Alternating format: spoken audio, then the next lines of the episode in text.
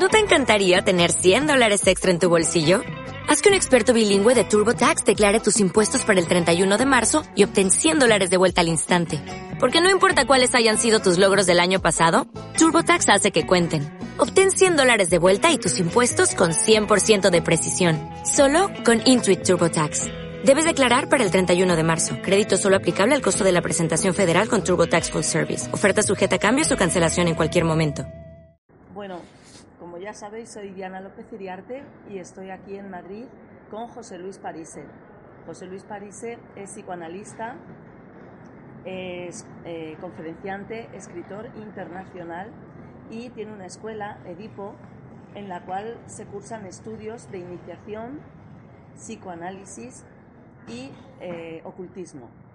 Bueno, es una persona que yo admiro muchísimo porque lo descubrí en unos vídeos hace unos 6-7 años y él tiene un método que es maravilloso, es el método de los 11 pasos de la magia, los cuales yo en aquel momento estaba empezando con mi macrobiótica, cursos de cocina y bueno, pues cuesta mucho los inicios y no tenía dinero para ir a sus formaciones, él estaba en Argentina, venía de vez en cuando a Madrid pero empecé a aplicar, veía todos los vídeos, tomaba apuntes, sacaba lo que podía de...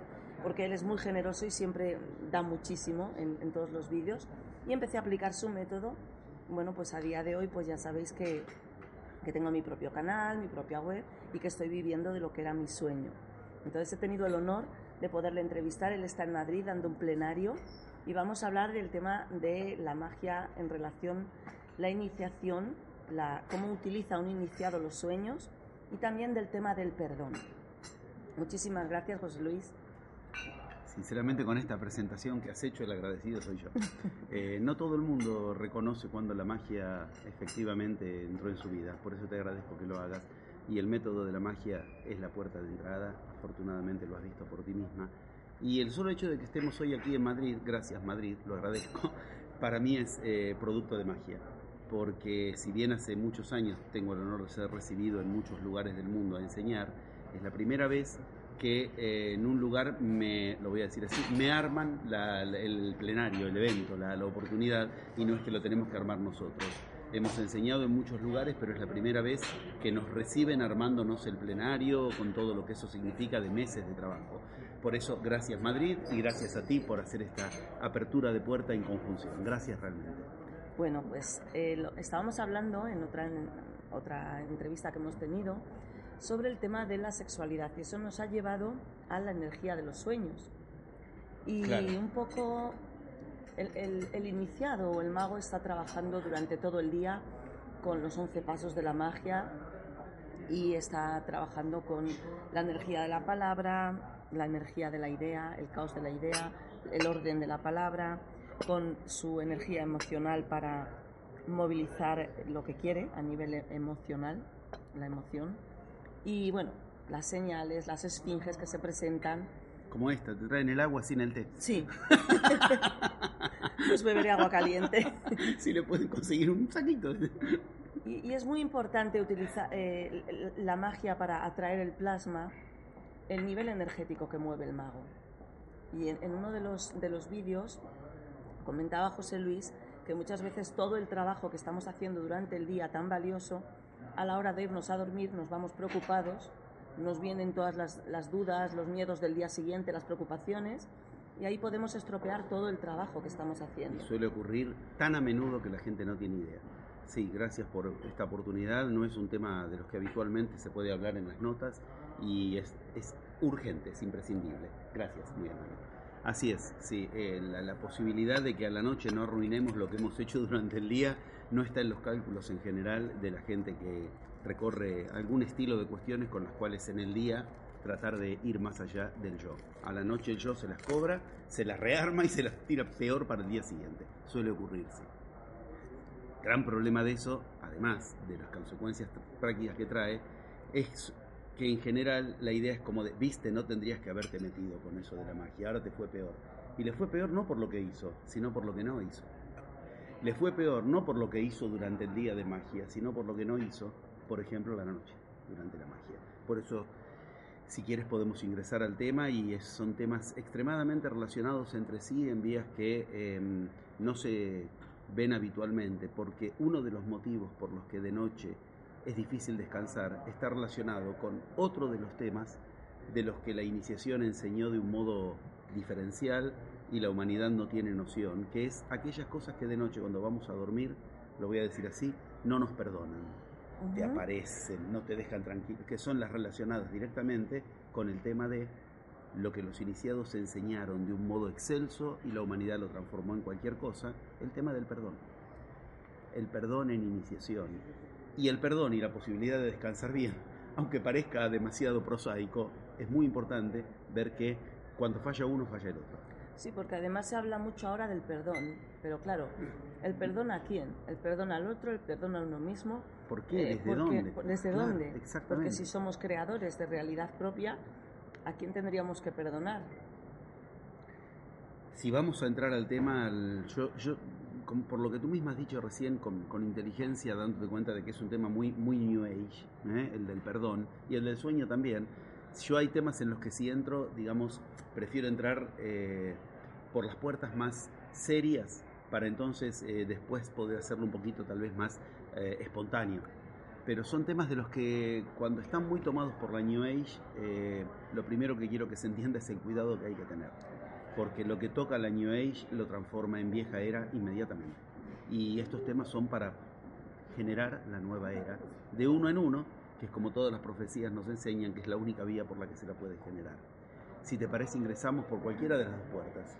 El sueño, el perdón, nos van a encontrar. El momento previo a dormir, cuando queremos conciliar el sueño, eh, lo que no aparece por vía del perdón hace obstáculo. Lo que no hemos perdonado o no nos hemos perdonado o no nos han perdonado. Por eso es una vía eh, ingeniosa, tal vez, eh, distinta para unir ambos temas de los cuales sí es imprescindible hablar. Vale, pues vamos con el perdón. Bien, buena entrada. A mí particularmente es un tema que me, concita a, cierto asombro porque yo he caído en una ingenuidad eh, poderosa al respecto. Yo hace 40 años he fundado mi escuela. Yo enseño desde hace 40 años y enseño en niveles que considero cada año muy altos. Sin embargo, jamás me había dado cuenta de que yo tenía que enseñar este tema es como que yo daba por sentado, pero ya está, es evidente. Claro. Hasta que un día eh, el tema surgió y me di cuenta que la gente está tan desorientada del tema, del perdón, que mirando hacia adentro vi que mi resistencia a enseñar al tema era por los mismos motivos por los que la gente está desorientada.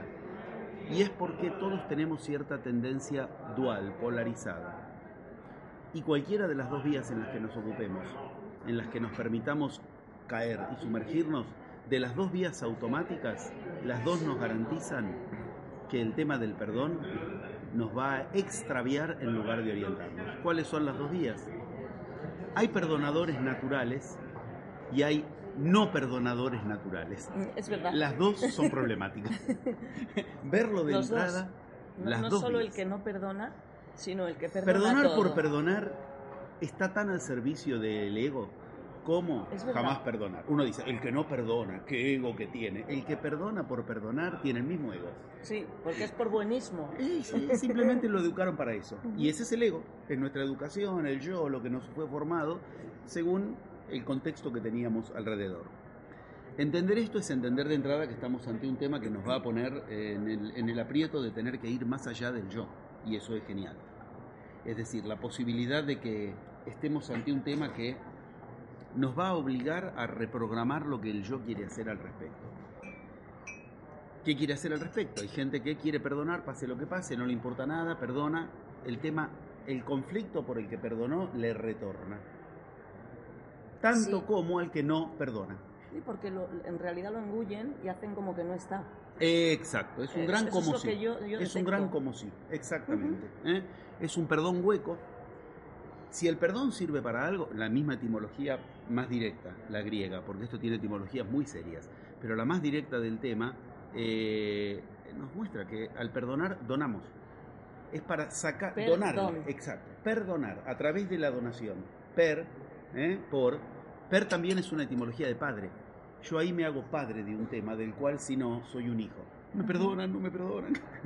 Está claro. Es decir, es una vía por la cual sacar el tema de adentro hacia afuera, sacarlo de mi vida, donarlo, en el mejor de los sentidos. Y per también significa persistencia, continuidad. Es algo que no hay que hacerlo una sola vez. Yo siempre trato de hacer una cierta petición de principio, como decía, entrar por vías serias para hablar de temas que lamentablemente es fácil que no, no los pensemos seriamente. Hablar del perdón, cualquiera habla, todos tenemos posición tomada de antemano, porque es simplemente por gustos. Hablar del sueño, todo el mundo habla del sueño. Por eso esto es lo que en lógica se llama, o sea, es, lo- es- es- es loco, ¿no? Pero yo para enseñar magia tengo que enseñar lógica también. Claro. O sea, hay que pensar y hay que aprender a pensar con paradigmas diferentes para que la magia nos funcione. Si no pensamos con los paradigmas del yo y la magia es la del yo, punto. O sea, es nada. Bueno, hay algo en lógica que se llama petición de principio. Esto es lo que yo me voy a exigir a mí mismo ahora. Petición de principio. En cierto modo, paso uno del método de la magia. ¿Desde dónde voy a hablar de lo que hablo? Para que lo que voy a hablar no se trate de hablar desde el yo, simplemente. Bueno. Cuando hablamos de un tema como el del perdón, eh, si hay algo en lo que están de acuerdo todas las iniciaciones de la humanidad y todos los iniciados de la humanidad, no hay tema tan transparente como este. En otro momento hemos tenido la ocasión de hablar de la sexualidad. Yo ahí tuve que hacer un montón de, digamos así, este, pedidos de permiso para mostrarles, miren, Cristo, Buda, Mahoma, los tres hablaron de sexualidad, créanlo, acéptenlo, les cité algunas partes, denle una oportunidad ¿eh? A la investigación en Sí. juego. Aquí es al revés, todo el mundo está de acuerdo. Sí, sí, porque la sexualidad sí que es algo que ha sido quitado de- del. Y de esto ha sido llevado a donde el pero yo esto quiere. ha sido Esto, el llevado. perdón. Son temas de los que todo el mundo está de acuerdo que más o menos este, todas las iniciaciones hablaron del tema, pero cuando les preguntas qué dicen, lo que te cuentan es lo que las iglesias dicen, no lo que los iniciados dicen. Ahí es donde el yo llevó el tema al terreno del yo. Por eso, petición de principio. Afortunadamente, bueno, por lo menos hay algunos iniciados de los que todas las culturas están de acuerdo en que fueron iniciados, los tres que nombré recién. Cristo, Buda, y yo sé que en Europa hablar de Mahoma en este momento es meterse en un terreno tan, tan potente de, cuidado que vale la pena hacerlo, porque ahí entonces todas las energías se, se despiertan. Pero los tres grandes iniciados de la humanidad, según para cada cultura, los tres estuvieron de acuerdo en el perdón. Esto es muy importante, esto es muy importante, no es una cuestión que es menor, porque uno podría decir, lo humano es todo lo contrario. ¿Vieron? Perdón por decir la cosa tan baladí que voy a decir, pero no es baladí, es cuando uno la, profundiza. Perdonar es divino, digo, parece un dicho, ¿verdad? De perogrullo. Pero es cierto que el perdón conecta con lo divino de inmediato. Ante lo que los humanos no podemos evitar, el errar. En ese juego, digo, errar humano, perdonar divino, marca una brecha. Yo he conocido, en tantos años de enseñar y de consultorio de, de- como, como psicoanalista, vidas que pueden atravesarse sin que hayan visto este, enfermedades, terremotos, eh, catástrofes, eh, pero nunca una vida encontré que no tenga que vérselas en algún momento con el tema del perdón. Esto es muy importante, esto es muy serio. Quiere decir, parece que los humanos tenemos algo de aprender del perdón, que todas las diagramaciones de las encarnaciones en algún lugar van a pasar por ahí.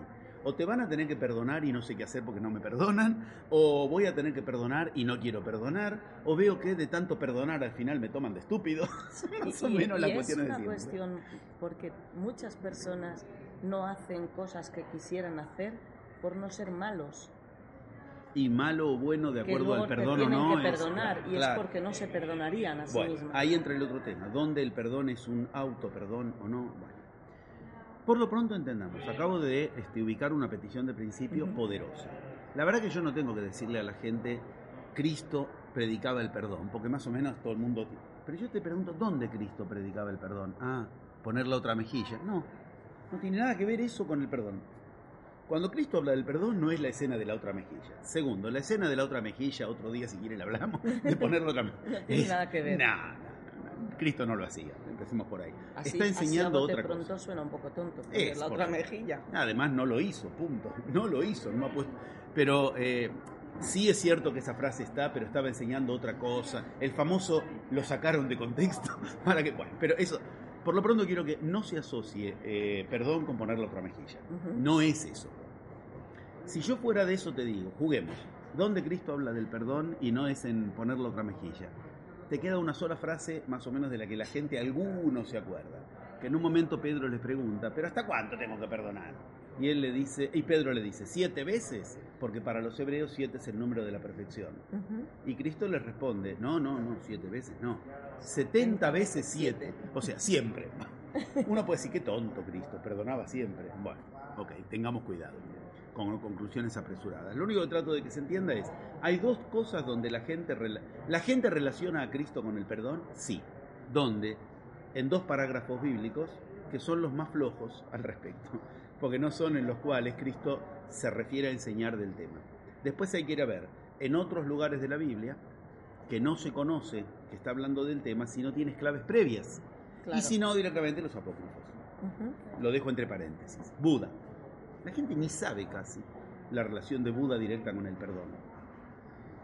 Buda tiene una escena que los budistas conocen. No confundamos los budistas con Buda, como no confundamos los cristianos con Cristo. ¿ok? Ujú. Pero por eso digo que los budistas conocen. Donde Buda perdona al que viene a ser el Judas del budismo, de Badatta, el primo de Buda.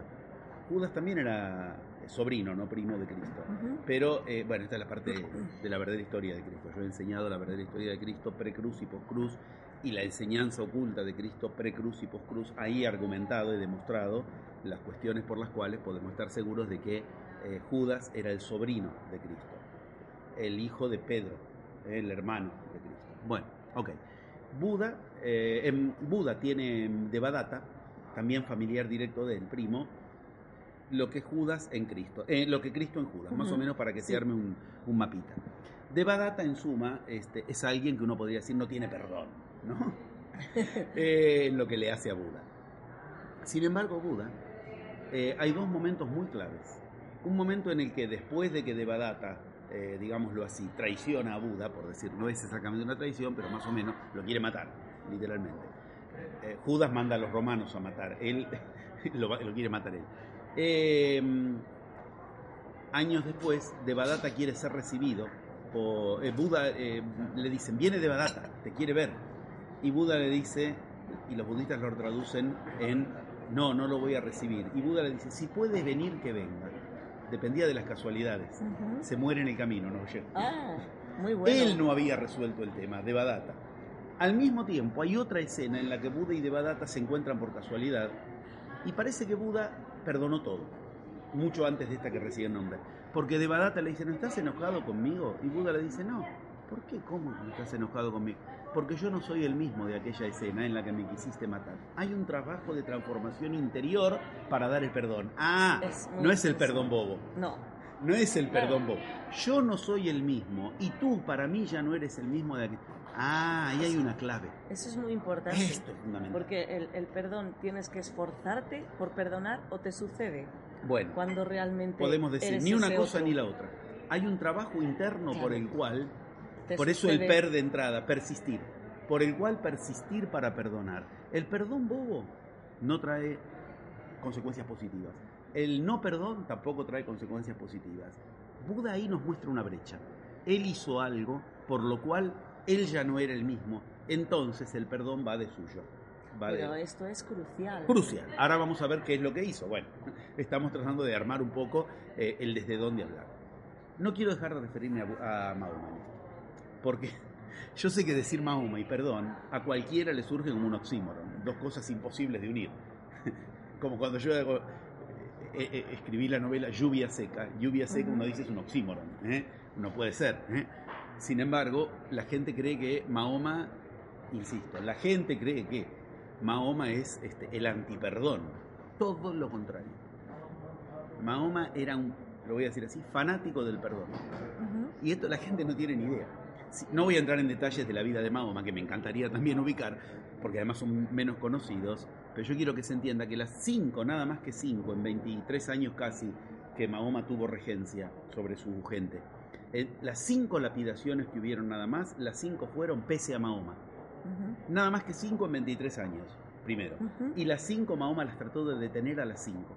Pero por respeto a las costumbres tribales de esos lugares, finalmente tuvo que aceptar que lo hagan. Porque la lapidación en ese momento hay que entenderlo no como hoy lo entendemos. Yo le digo a la gente, ¿qué es la lapidación? Un castigo. No, era un derecho.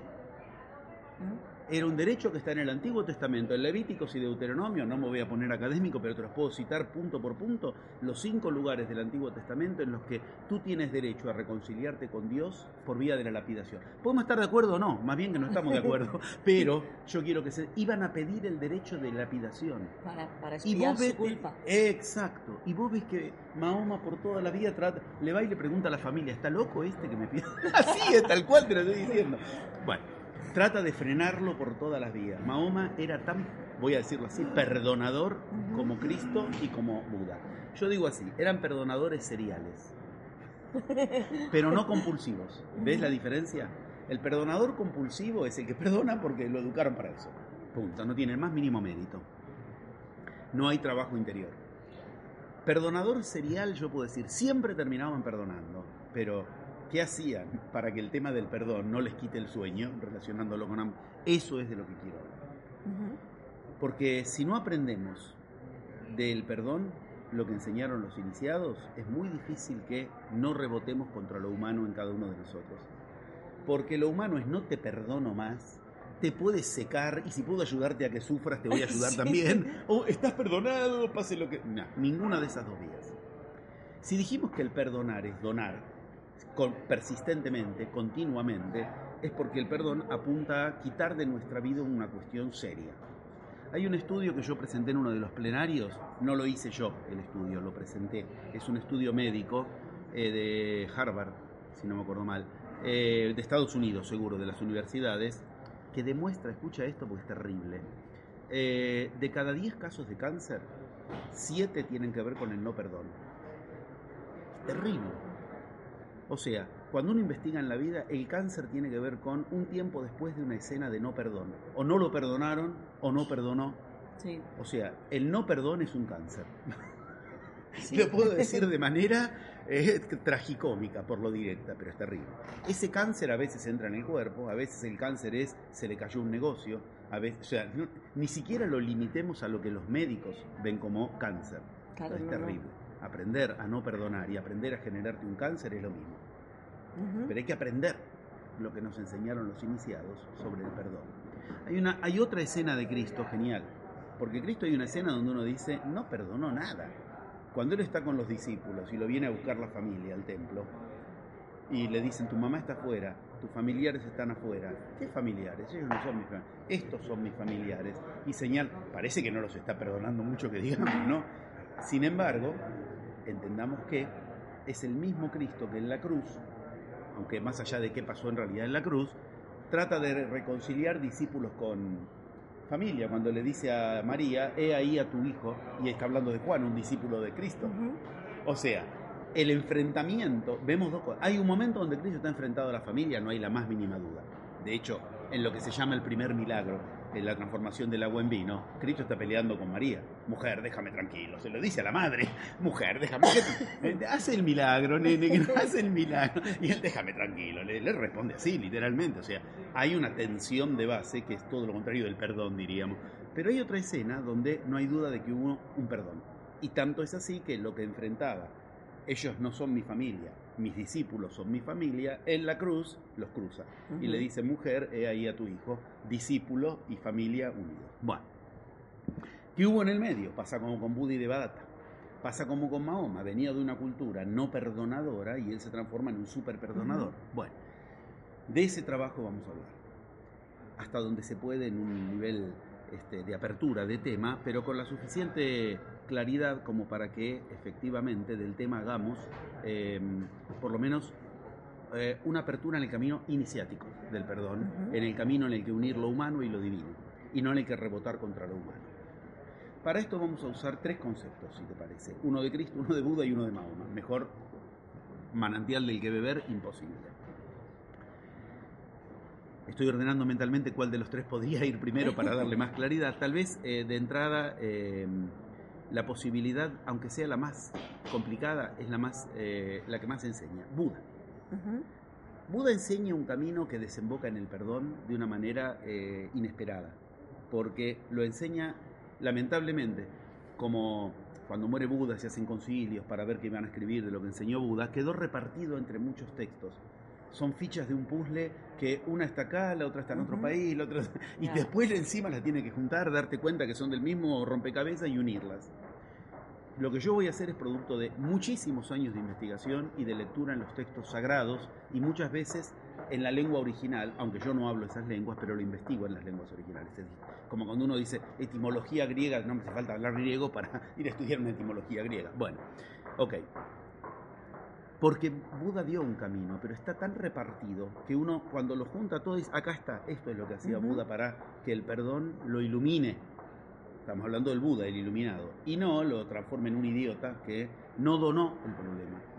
Primero quiero que se entienda, no lo dije creo suficientemente claro Sí. aún, la claridad de para qué perdonar. Para sacar de nuestra vida lo que de lo contrario se transforma en un cáncer. Donar. Donar. Exacto. Sacar de adentro afuera. Sacar de adentro de nuestra vida, afuera de nuestra vida, eso que si no empieza a repetirse. El motivo de lo que yo tengo que aprender a perdonar, si yo no hago ese trabajo llamado del perdón, se repite, y se repite, y se repite.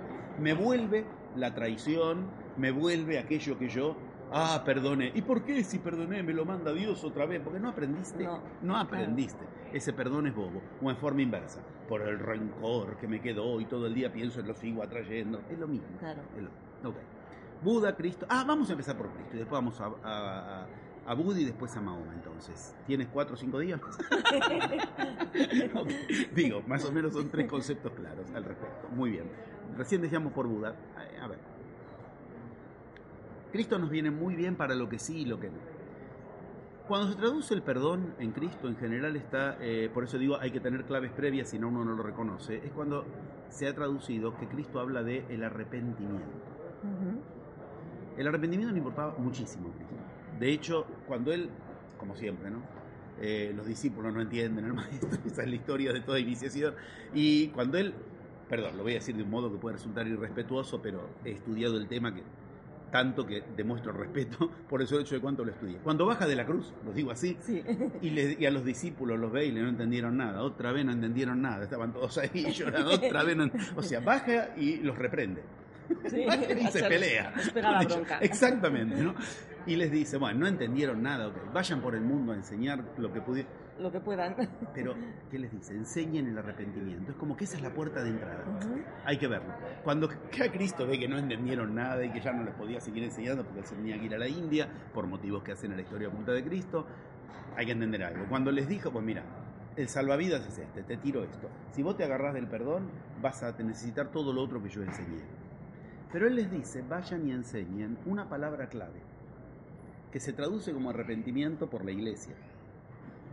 Que si bien no está mal técnicamente, tampoco es que si lo hizo la iglesia está siempre mal. Esta traducción es buena si te tomas el trabajo de ir a ver qué era.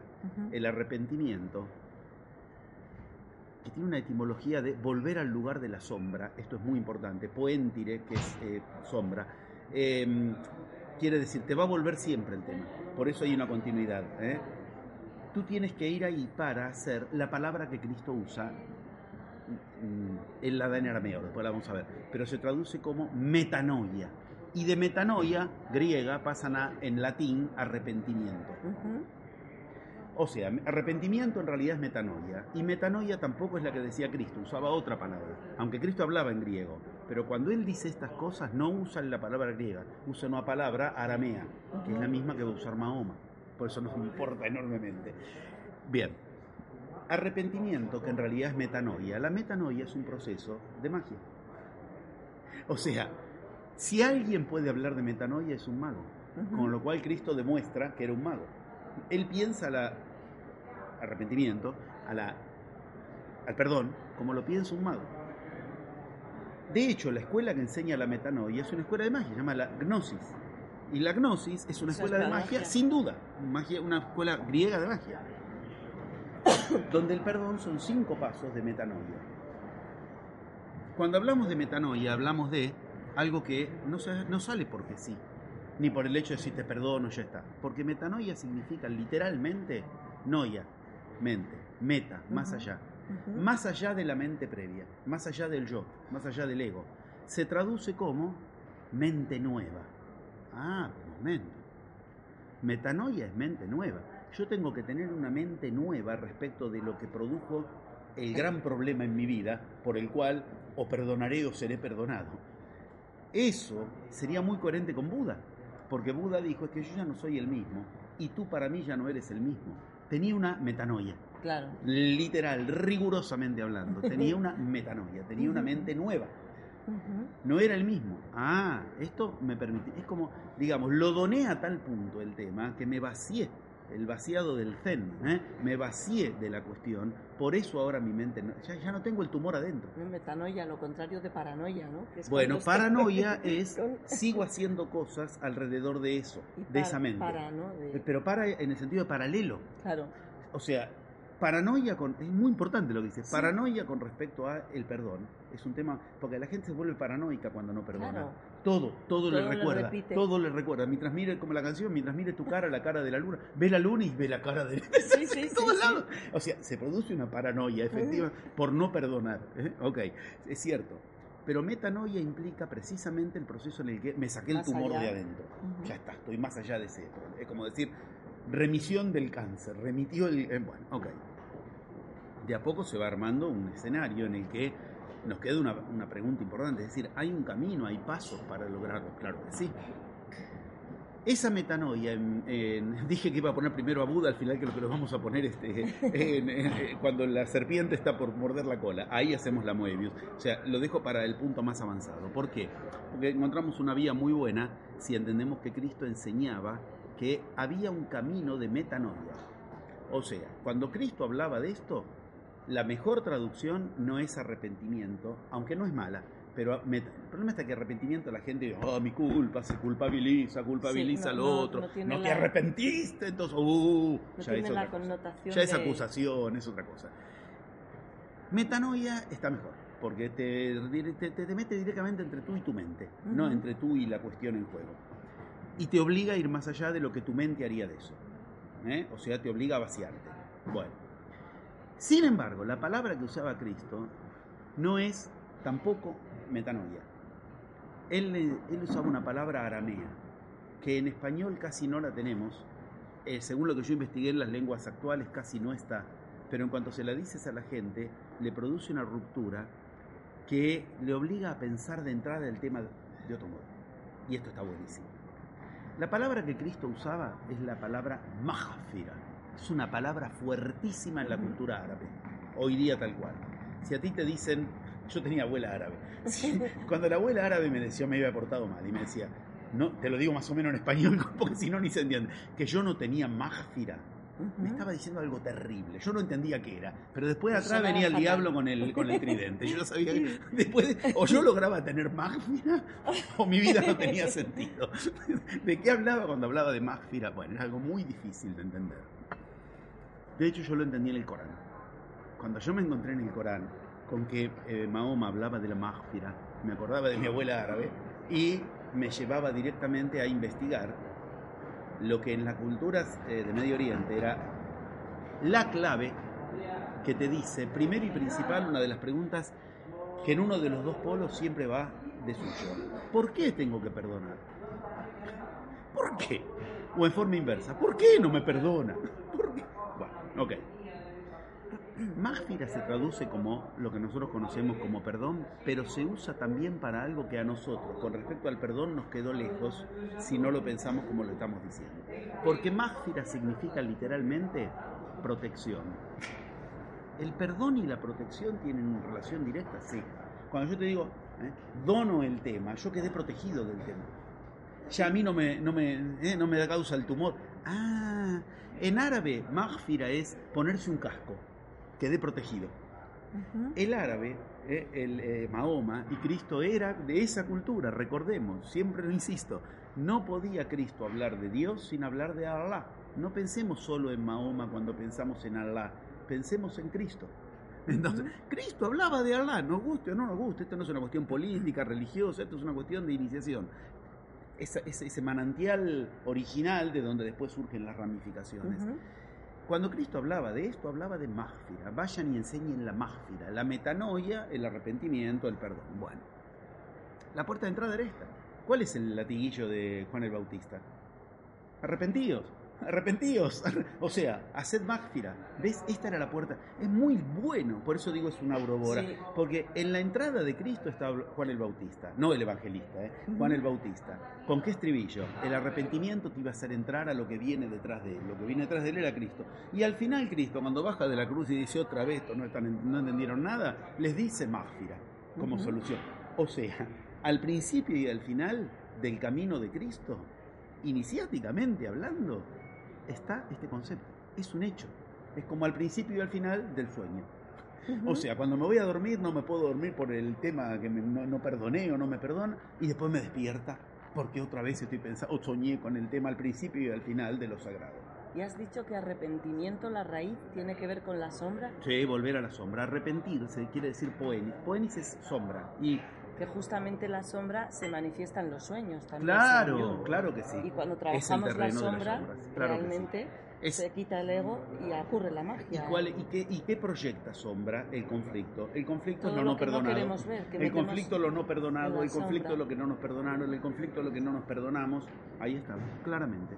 Y arrepentirse es volver a la sombra, porque tiene el arre, que significa este, el re, el retornar. Volver a la sombra Volver para a lo... Eh, no puedo, no pasó nada. No, no, no, no, no, no, no, no funciona. Hay que Por eso entrar. hay que entrar para salir. Otra cosa es entrar y que te quede atrapado. Sí. ¿eh? es entrar al laberinto de Dédalo para salir montando al toro y no para evitar entrar, porque si no, no aprendí. Bueno, o que me comió el toro. que hay dos tipos de personas, los que se atreven a entrar y se quedan ahí atrapados, la paranoia, Tal cual. Y los que ni entran. No, no, claro. Los y ninguna de las dos, Y hacen como sí. y en ninguno de los dos te montas Están. al toro. Ujú. Y montar al toro es desde el zen, los 10 pasos del toro, la Tse, te digo, desde mucho antes y en otras culturas, igual que en las culturas actuales, estamos en Madrid, lograr vencer al toro, que es precisamente yo alimentarme de esa fuerza. Claro. ¿eh? Bueno, bueno. Darle la vuelta y que me sirva de algo, que me, que me haga crecer. que Porque me yo haga- no voy a llegar a donde puedo llegar caminando, ¿eh? Igual que si me monto al toro. Si yo me monto sobre el toro, voy a llegar a cuestiones a las que nunca voy a llegar de otro modo. Si tuviéramos tiempo, diríamos también, yo enseño lógica para enseñar magia. La topología tiene una figura que se llama el toro, que te enseña el funcionamiento del universo. O sea, todo el universo está alrededor de esto. ¿eh? ¿Y qué es el toro? Una esfera con dos agujeros, uno en cada punta. Se arma un neumático. Un agujero es lo que tengo que perdonar y el otro agujero es yo perdonado o no. Dos lugares que me hacen agujero para perforar una esfera, algo cerrado. Algo que yo tengo que lograr sacar, porque está cerrado. Claro. Por eso lo tengo que torificar. Ya esto es topología pura. Pero lo que quiero que se entiende, si yo ahora en vez de por los iniciados entro por topología, llego a las mismas conclusiones.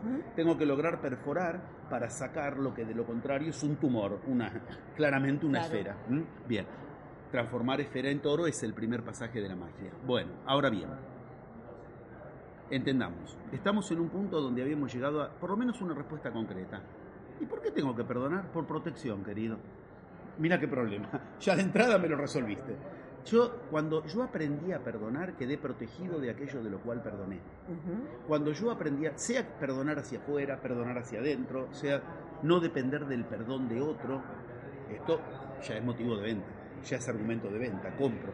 Yo quiero aprender a perdonar, sí, yo tendría que perdonar una traición. Y los iniciados me dicen, quedo protegido de la traición si yo aprendí a perdonar.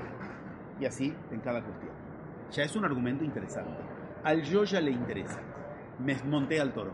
Si el yo es el toro, ya lo puse de mi lado.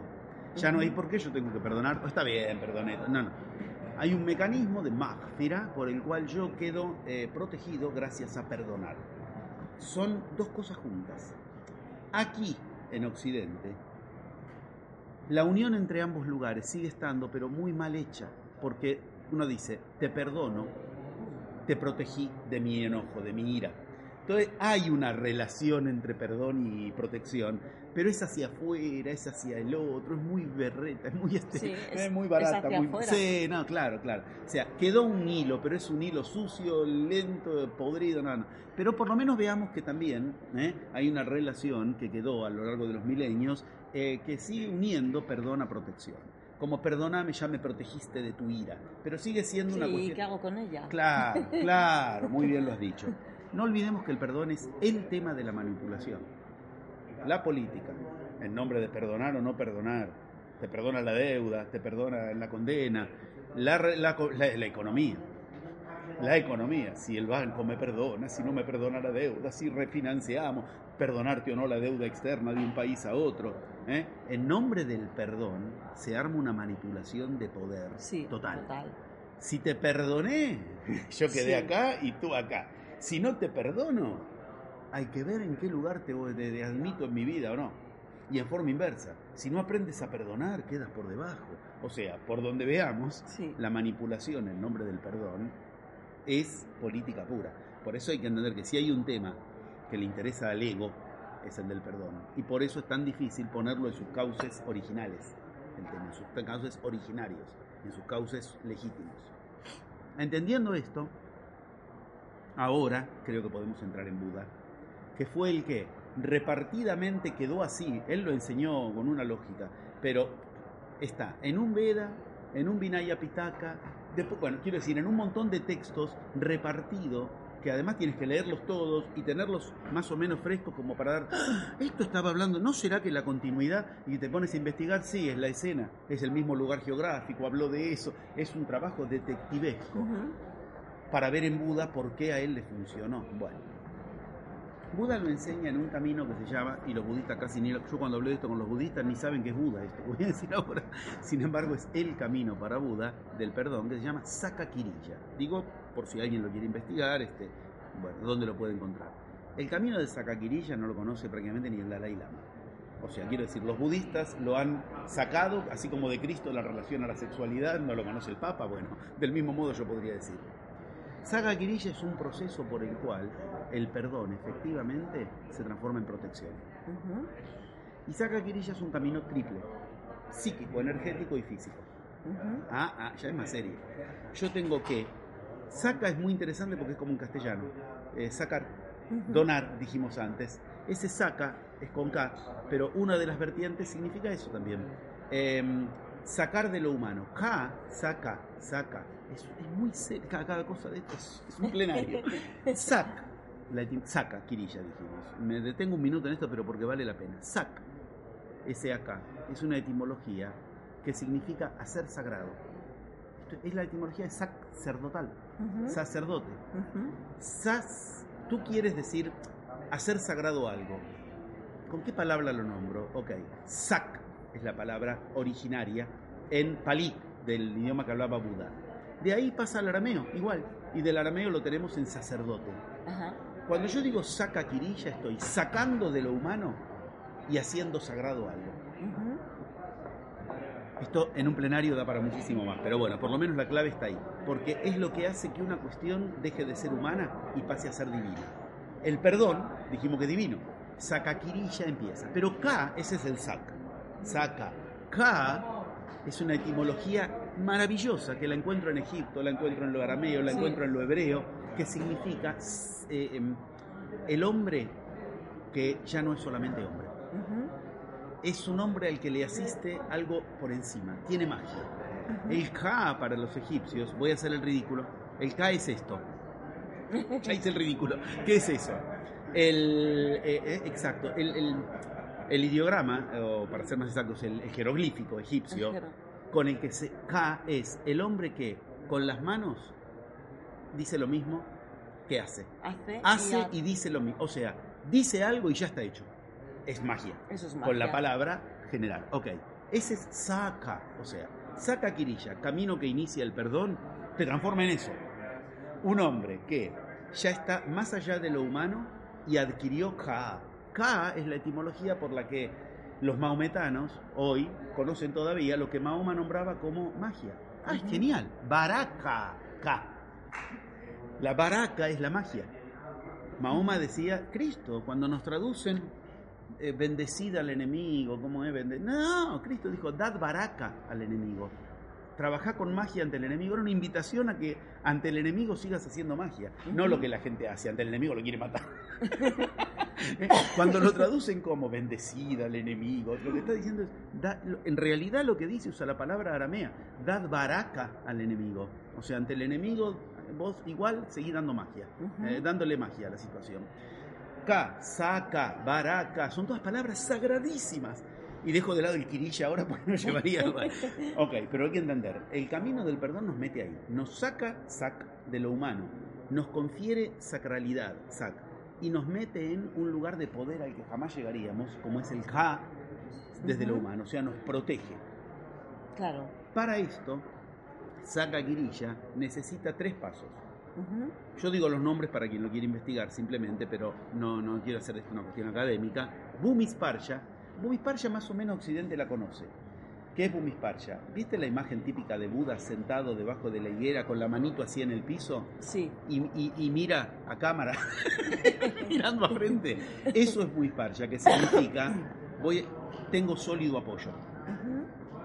Es cuando aparece Mara, el mal, el- la maldad, en su imagen, en sus visiones, y él le, y le dice Mara, ¿y por qué vos yo te tengo que creer que sos este Buda? Porque yo tengo sólido apoyo, Bumispar. ¿Qué sólido apoyo? Mira, eso. Yo dije que no me levanto de abajo de la higuera hasta estar iluminado y lo estoy haciendo. Mira, es un sólido apoyo. Estoy haciendo lo que dije. ¿Eh? Y Mara se retrae, ya no le puede hacer algo. El mal quedó protegido. Quedó protegido. Primer paso del Sakakirilla, Bumisparsha. ¿Qué es Bumisparsha? Eso. Ante el mundo, comprometerme en algo que yo digo y chao. De ahí en más ya no puede ser lo mismo. Si yo digo, lo voy a perdonar, o yo me perdono de tal cosa, ni ya hice todo el camino, ni me puedo ahorrar eso. Los griegos a eso lo llamaban acto heroico. Es genial.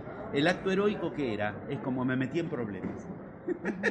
Pero son problemas que fui a buscar yo.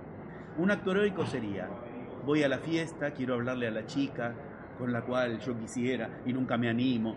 Ok, a los 15 minutos la busco y le digo, un minuto, después te quiero hablar.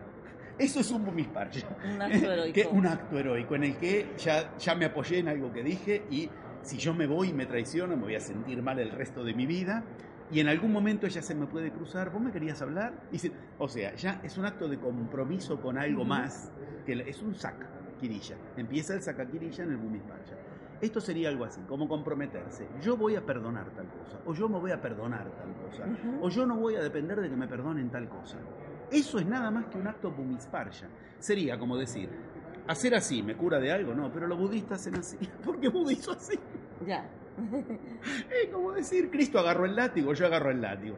Colón dobló a la izquierda a las dos horas de salir, doblemos a la izquierda a las dos, pero tú estás en otro mar. O sea, hay que entender la lógica de eso. Entonces, la gente que hace eso, hace un gesto y se cree que con eso ya está. No, ese es el inicio. Es cierto, hay que hacerlo, no me lo puedo ahorrar. Pero ese es el registro imaginario de la cuestión, nada más. Claro. ¿Entiendes? Es, yo acabo de imprimir en mi universo un compromiso que lo tengo que hacer. No voy a permitirme más rencor por esto. Yo voy a perdonar. Yo me voy a perdonar. Yo no voy a depender si me perdonan o no. Esa es la parte bumisparya de un camino sakakirilla que es eh, la metanoia de la que hablábamos antes. Sí. Es el camino por el que lograr vaciar mi mente. Primero, cuelgo mi mente de otro lado. Me ato a otra cosa para exigir ir hacia ahí. Por eso es una, un acto que me, me compromete con mi heroísmo. Porque todo lo humano en mí o perdona bobamente o no perdona. Listo. Primer paso de la metanoia. Esto es igual que lo que enseñan los gnósticos. Si tú te tomas el trabajo, y yo me lo tomé, y de hecho lo enseñé, de los pasos gnósticos de la metanoia, empieza igual.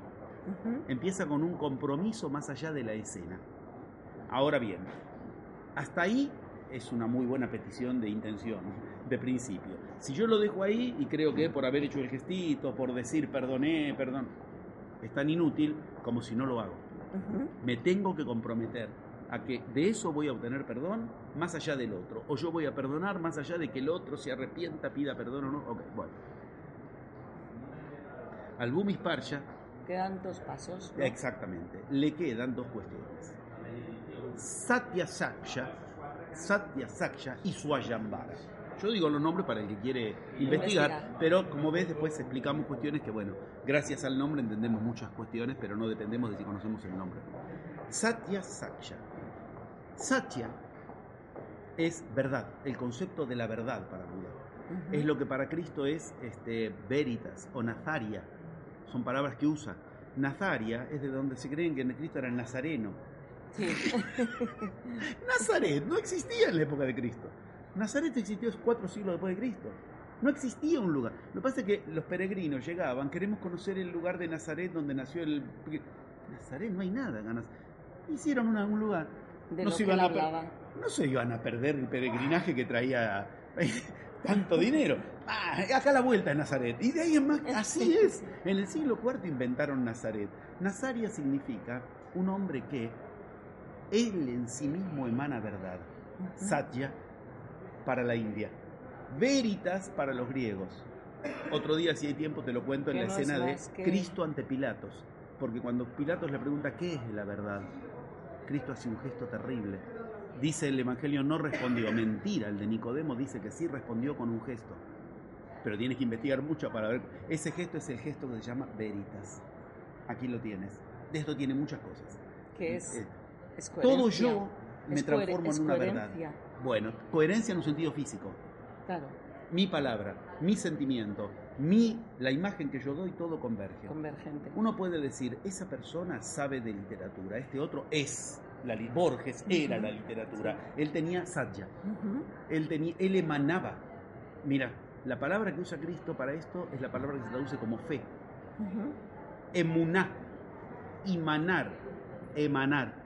El imán en las culturas árabes es el que emana y atrae lo que él quiere, como imán en un sentido magnético, tal cual. Esto es lo que se pone al final de las oraciones. Ujú. Yo oré, hablé, hablé, hablé. Y al final. ¿qué iba? Imán, emán, amén, emuná. Lo has entendido. Pero Quiere decir, así sea, o sea, Así ahora lo voy a hacer.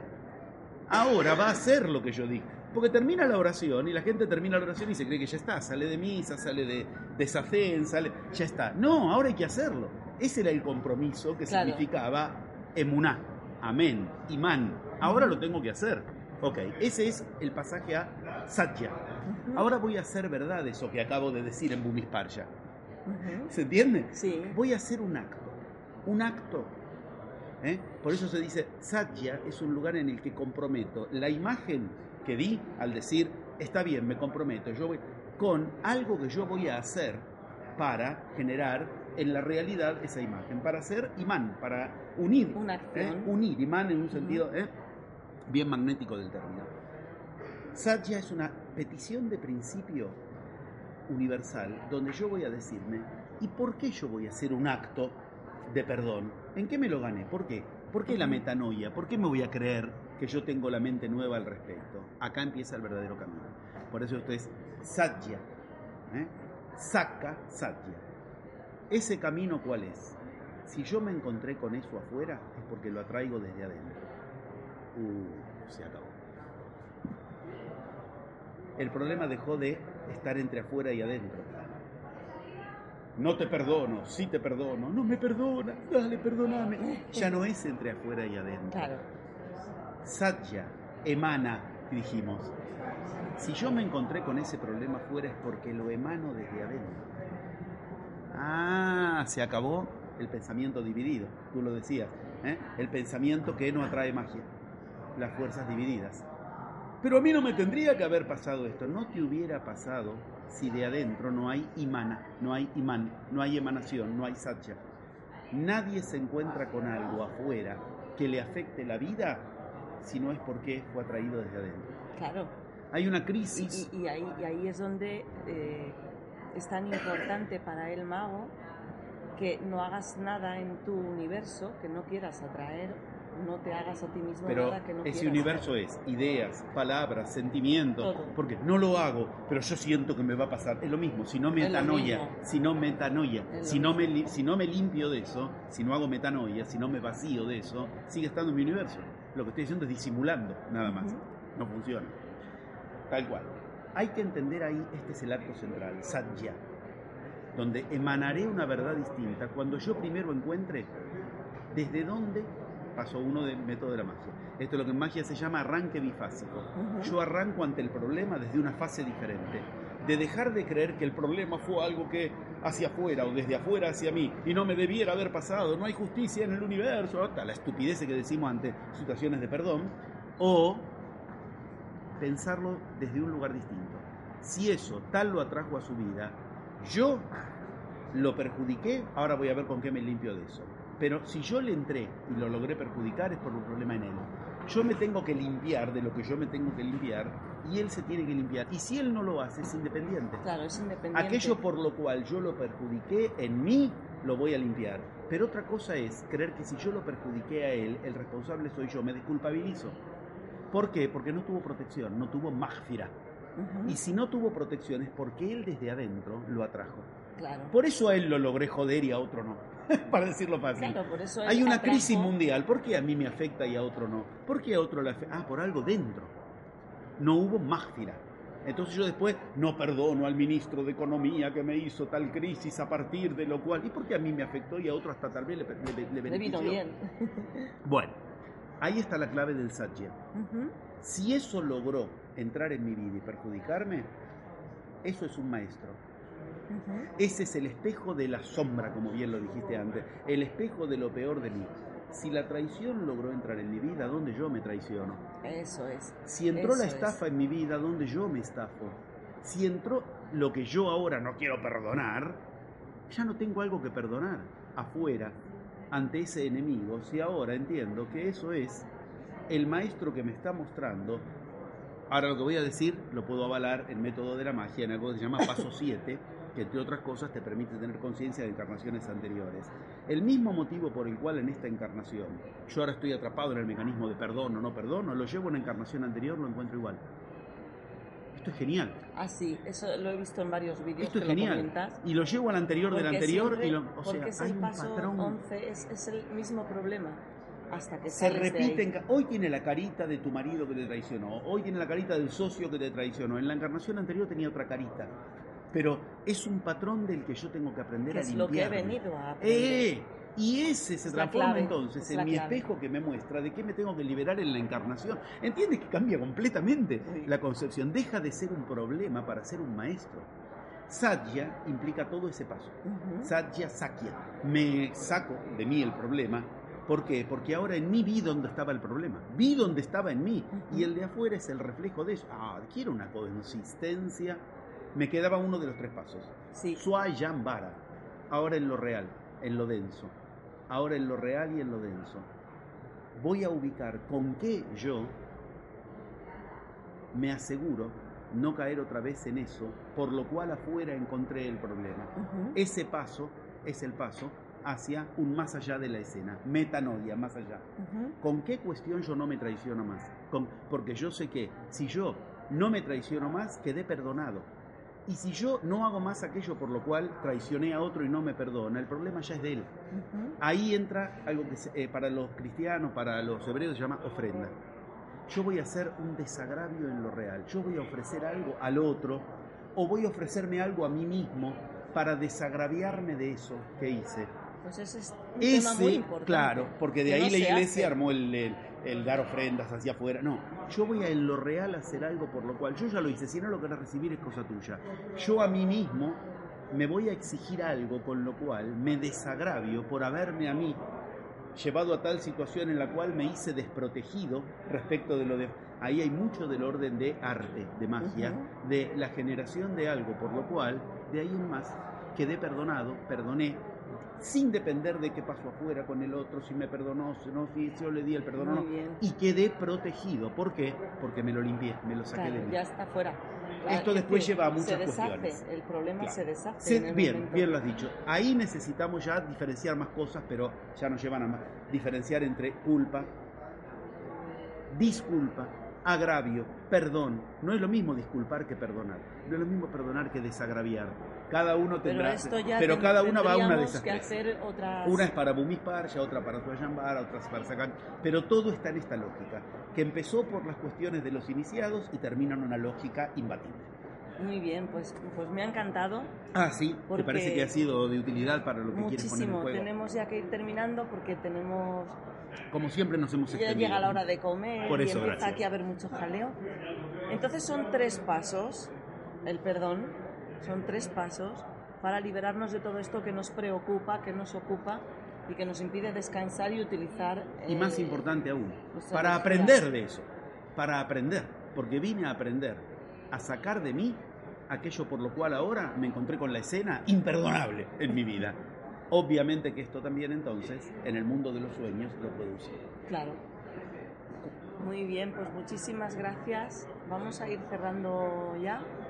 Muchas gracias, José Luis, me ha encantado muchísimo. Y gracias por permitir también que el tema se desborde y vayamos más allá. Hicimos aquí lo que recién dijimos de ir más allá, Más porque allá. nos excedimos en tiempo, en tema, en todo, y eso era parte de lo que el perdón nos propiciaba, ir más allá. Gracias por eso. Muchas Gracias, gracias. y gracias. Ha sido mucha magia porque esto es un hotel y ha sido mágico que hayamos podido hacerlo. Pues muchas gracias, hasta el próximo vídeo. Gracias. ¿No te encantaría tener 100 dólares extra en tu bolsillo? Haz que un experto bilingüe de TurboTax declare tus impuestos para el 31 de marzo y obtén 100 dólares de vuelta al instante. Porque no importa cuáles hayan sido tus logros del año pasado, TurboTax hace que cuenten. Obtén 100 dólares de vuelta y tus impuestos con 100% de precisión. Solo con Intuit TurboTax. Debes declarar para el 31 de marzo. Crédito solo aplicable al costo de la presentación federal con TurboTax Full Service. Oferta sujeta a cambios o cancelación en cualquier momento.